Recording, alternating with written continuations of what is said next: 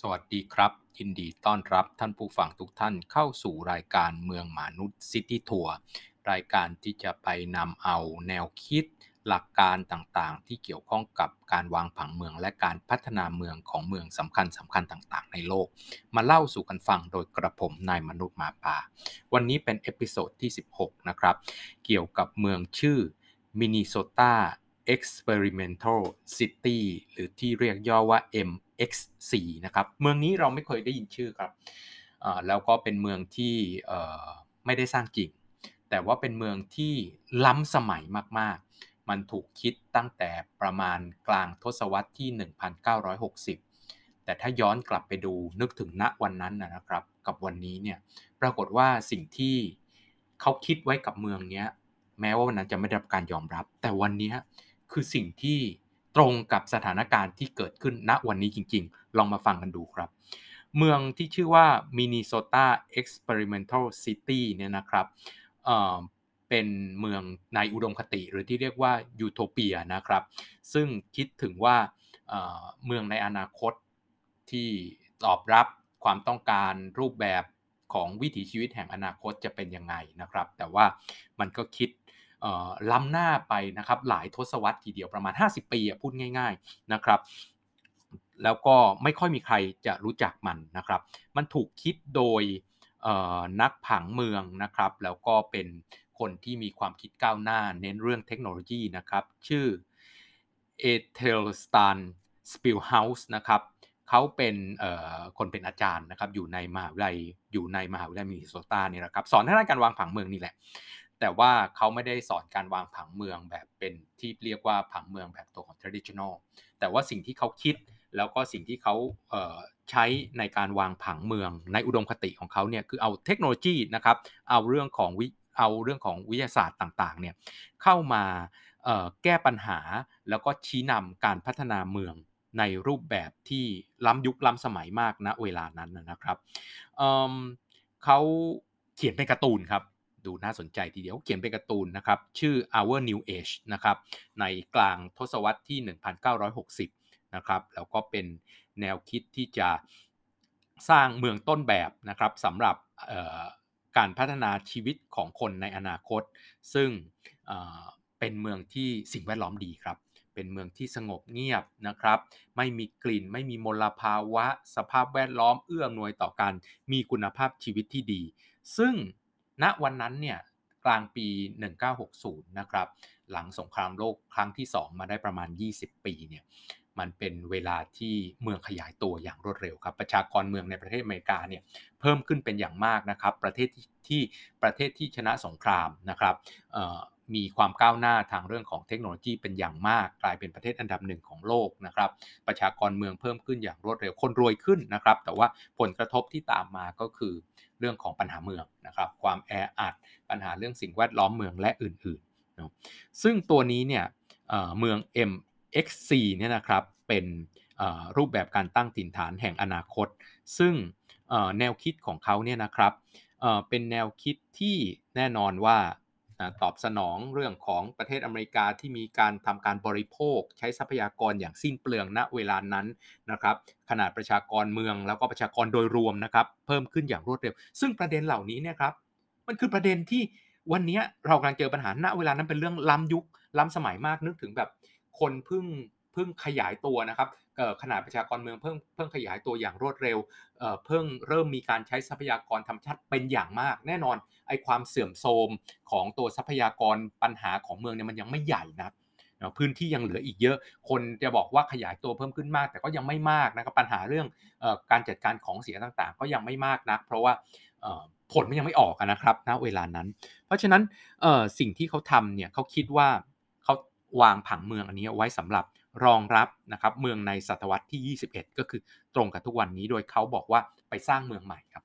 ไปสร้างเมืองใหม่ในพื้นที่ชนบทและเกษตรกรรม นอกเมืองนะครับเขาเลือกพื้นที่ชื่อสวัตรานะครับในเมือง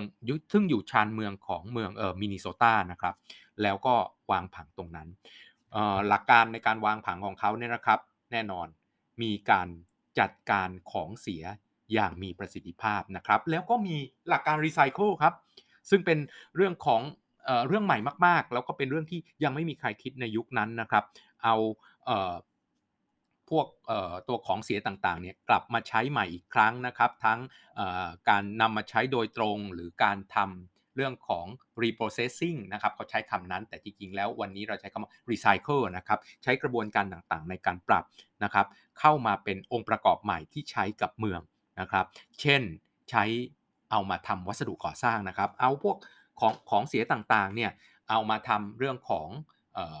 ผนังบ้างออของที่ใช้เป็นอิฐนะครับของที่ใช้เป็นเรื่องของตัวของวัสดุก่อสร้างต่างๆ แล้วมันก็มาเป็นขนาดมาตรฐานครับ เพราะฉะนั้นเขาก็สร้างอาคารใหม่ได้อย่างรวดเร็วนะครับ แล้วก็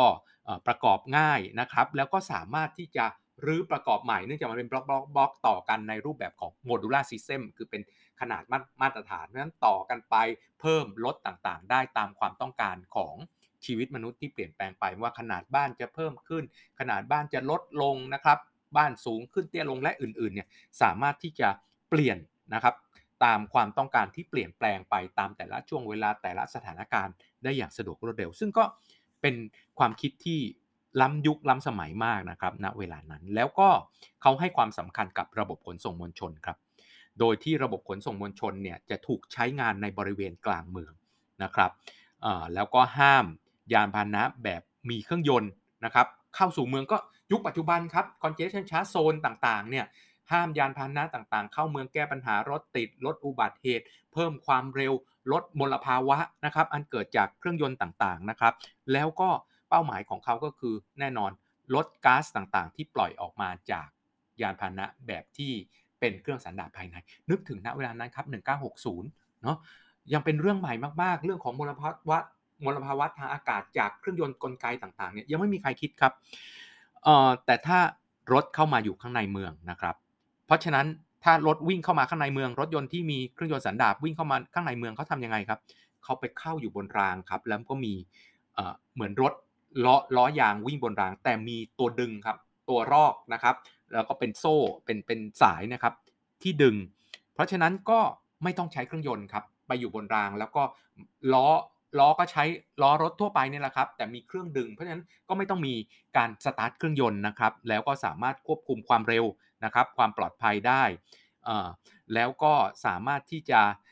ควบคุมทิศทางต่างๆนะครับอุบัติเหตุก็หายไปแล้วก็พอพ้นเขตข้างในเมืองพอออกจากรางตัวนี้ ก็กลับไปใช้นะครับการควบคุมโดยคนขับ แล้วก็สตาร์ทเครื่องกลับมาใช้ใหม่อีกครั้งหนึ่งเพราะฉะนั้นรถยนต์ส่วนตัวเข้ามาข้างในเมืองอวิ่งด้วยด้วยเครื่องยนต์สันดาปนะครับวิ่งด้วยพลังงานฟอสซิลเข้ามาพอถึงในเมืองปุ๊บก็ขึ้นบนราง ขึ้นบนรางก็ดับเครื่องนะครับแล้วก็จะมีตัวลากนะครับ ทั้งหมุนด้านข้างและอื่นๆ ลากรถไปบนบนรางควบคุมความเร็วได้ ไม่ก่อให้เกิดมลภาวะ พอออกนอกเมืองอีกครั้งหนึ่งก็กลับมาใช้เครื่องยนต์แล้วก็ใช้คนขับรถควบคุมเหมือนเดิมนะครับ ซึ่งตัวนี้เนี่ยจะเห็นว่าแนวคิดเนี่ยเป็นแนวคิดที่ย้ำล้ำหน้ามาก ๆ แม้ว่าจะไม่ได้สร้างจริงก็ตามนะครับ แล้วก็เมืองเนี่ยเมืองนี้เนี่ย ได้รับความสนใจนะครับ ได้รับการขยายไปทั่ว แต่ว่าประชาชนก็ไม่ได้เห็นด้วยนะครับ ประชาชนนี้ไม่ไม่ได้ไม่ได้ชอบนะลักษณะของเมืองนี้เลยเพราะว่าสิ่งที่เราเห็นในรูปแบบของโครงสร้างพื้นฐานของเมืองนี้องค์ประกอบสำคัญอันหนึ่งก็คือว่าเขาใช้คำว่า utilidor เอาสองคำมาต่อกันครับ ก็คือคำว่า utility ที่แปลว่าโครงสร้างพื้นฐานนะครับ กับคำว่า corridor ก็คือแนวท่อแนวเส้นต่างๆนะครับที่ใช้ลำเลียงของต่างๆไป ก็คือมีช่องทางในการลำเลียงโครงสร้างพื้นฐานต่างๆนะครับ ช่องของระบบโครงสร้างพื้นฐานเพื่อเข้าไปหล่อเลี้ยงอาคารและกิจกรรมต่างๆ ของเมือง โดยที่นะครับอยู่ใต้เมืองทั้งหมดนะเขาจะสร้างไอ้ระบบพวกนี้นะครับเเพื่อจะซ่อนเอาไอ้ท่อนะครับสายต่างๆเนี่ย อยู่ใต้ดินทั้งหมด แล้วก็สร้างไว้ก่อนเลยครับ สร้างระบบนี้เอาไว้ก่อนที่เมืองจะสร้างไม่ต้องมาต่อทีหลังนะครับ แล้วก็เวลาขยายเมืองต่างๆ ขยายความต้องการขยายกำลังไฟฟ้า ขยายน้ำขยายระบบน้ำเสียต่างๆเนี่ยก็ไม่ต้องไปขุดถนนใหม่นะครับ ซึ่งหลักการเดียวกันกับทุกวันนี้เลยครับ ท่อรวมระบบสาวโภคนะครับ common duct นะในยุคปัจจุบันก็ใช้อยู่นะครับ ใต้นั้นนะครับในตัวของ utility door มีอะไรบ้าง ก็มีเรื่องของการจัดการน้ำเสียนะครับ เป็นช่องทางในการขนส่งสินค้าไปรษณีย์และอื่นๆด้วยนะครับ เป็นช่องทางในการจัดการขยะมูลฝอยนะครับแล้วก็ไอ้พวกที่มนุษย์ไม่ต้องการเห็นนะครับไอ้ของเสียต่างๆเนี่ยมันก็สุกซ่อนอยู่ไม่ให้มาทำเรื่องของมลภาวะทางสายตาและสามารถควบคุม ผลกระทบการแพร่กระจายของกลิ่นของเสียงของอความเสี่ยงต่อการเกิดไฟไหม้เชื้อโรคและอื่น ๆ ได้เป็นอย่างดีนะครับ แล้วก็นอกจากนั้นนะครับเขายังพูดถึงไอ้โครงสร้างพื้นฐานขนาดใหญ่ แล้วก็เรื่องของพลังงานครับนึกถึงปี 1990พูดเรื่องการใช้พลังงานแสงอาทิตย์นะครับเข้ามาใช้กับเมืองนะครับ แล้วก็มีเรื่องของการเดินทางด้วยยานพาหนะแบบที่ เป็นเครื่องบิน จะเรียกว่าเครื่องบินคงไม่ใช่เป็นอุปกรณ์ติดหลังของเรานะครับ เหมือนตัวของกระเป๋าสะพาย เหมือนชุดนักบินอวกาศนะครับ แล้วก็มีไอเครื่องเครื่องยนต์อยู่ข้างหลังนะเป็นเครื่องไอพ่นต่างๆ ที่สามารถบินด้วยคนคนเดียวนะครับ ไปตามที่ต่างๆได้นะครับ ซึ่งไอแนวคิดอันนี้เนี่ยแน่นอนว่าก็เป็นแค่ความตั้งใจดีเท่านั้นนะครับ ไม่ได้รับการตอบรับเลย นะครับมีคนที่คัดค้านเป็นอย่างมากจากเรื่องของนักอนุรักษ์สิ่งแวดล้อม อันนี้ก็ตกใจนะครับ เพราะว่าเมืองของเขาเนี่ยทั้งใช้พลังงานสะอาดนะครับ มีเรื่องของการรีไซเคิลและอื่นๆ แต่ว่าโดนประท้วงโดยคนที่ทำการอนุรักษ์สิ่งแวดล้อมนะครับ แล้วก็นักผังเมืองแล้วก็คนที่คัดค้านต่างๆ เนี่ยก็ไม่เห็นด้วยเลย แล้วก็ณวันนั้นเนี่ยนะครับมูลค่าในการสร้างเมืองเนี่ยประมาณ 10,000 ล้าน US ดอลลาร์ ซึ่งณวันนี้ก็ประมาณ 2 2แสนล้าน US ดอลลาร์นะครับ มีการทำการประเมิน ก็มีการประท้วงครับเนาะมีแบบคนออกมาชูป้ายทำการประท้วงเลยนะครับคนที่ทำการอนุรักษ์สิ่งแวดล้อมคนไม่เห็นด้วยเนี่ยไม่ใช่แค่การประท้วงเฉยๆนะครับ ออกมาเดินขบวนประท้วงเลยนะครับ เพราะฉะนั้นสิ่งที่เกิดขึ้นเนี่ยก็คืออมันถูกคัดค้านนะครับจาก แนวคิดแบบเดียวกันนะครับณวันนั้นก็ไม่ไม่ได้รับการตอบรับอย่างเช่นคำว่า radiant city นะครับหรือ velar radius นะครับของคุณเลอกาบูซีเอหรือว่า board acre city ของแฟรงค์รอยไรท์ก็ณวันนั้นณช่วงนั้นก็มีคนคิดเมืองในอุดมคติ กันเยอะแยะ MXS M MXC นะครับ Minnesota Experimental City ก็แบบเดียวกันนะก็ไม่ได้สร้างเหมือนกับ งานของ Le Corbusier งานของ Frank Lloyd Wright นะครับ แต่ว่าสิ่งที่สิ่งที่สองคนนั้นทำนะครับ ที่ไม่ใช่ Minnesota Experimental City เนี่ยณวันนี้ก็ไม่ใช่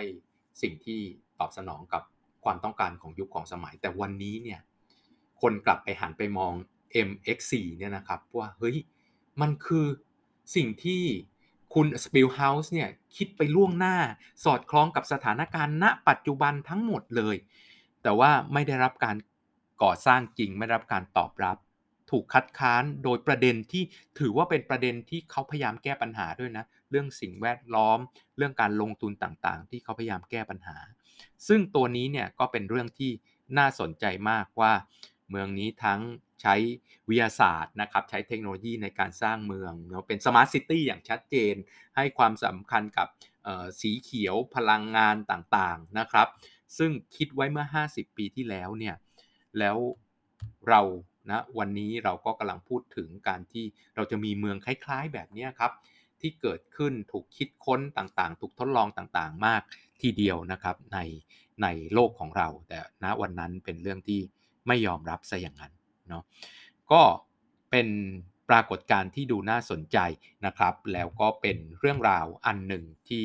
เป็นเมืองในอุดมคติอีกแห่งหนึ่ง ซึ่งแตกต่างจากเมืองในอุดมคติอื่น ๆ ในยุคเดียวกันนะครับ ที่วันนี้เอาหยิบมาดูก็สายหัวว่าอย่าอย่าทำเลย แต่เมืองนี้กลายเป็นว่าเสียดายครับ ที่ไม่ได้ทำณเวลานั้น เพราะล้ำยุคล้ำสมัยและสอดคล้องกับสถานการณ์ปัจจุบันค่อนข้างมาก วันนี้ลาไปแค่นี้กับ Minnesota Experimental City ของคุณ Spilhaus เมืองล้ำหน้าไป 50 ปี กับเมืองหมานุด City Tour และกระผมนายมนุษย์หมาป่า แล้วพบกันใหม่ใน episode ต่อไปวันนี้ลาไปแค่นี้ สวัสดีครับ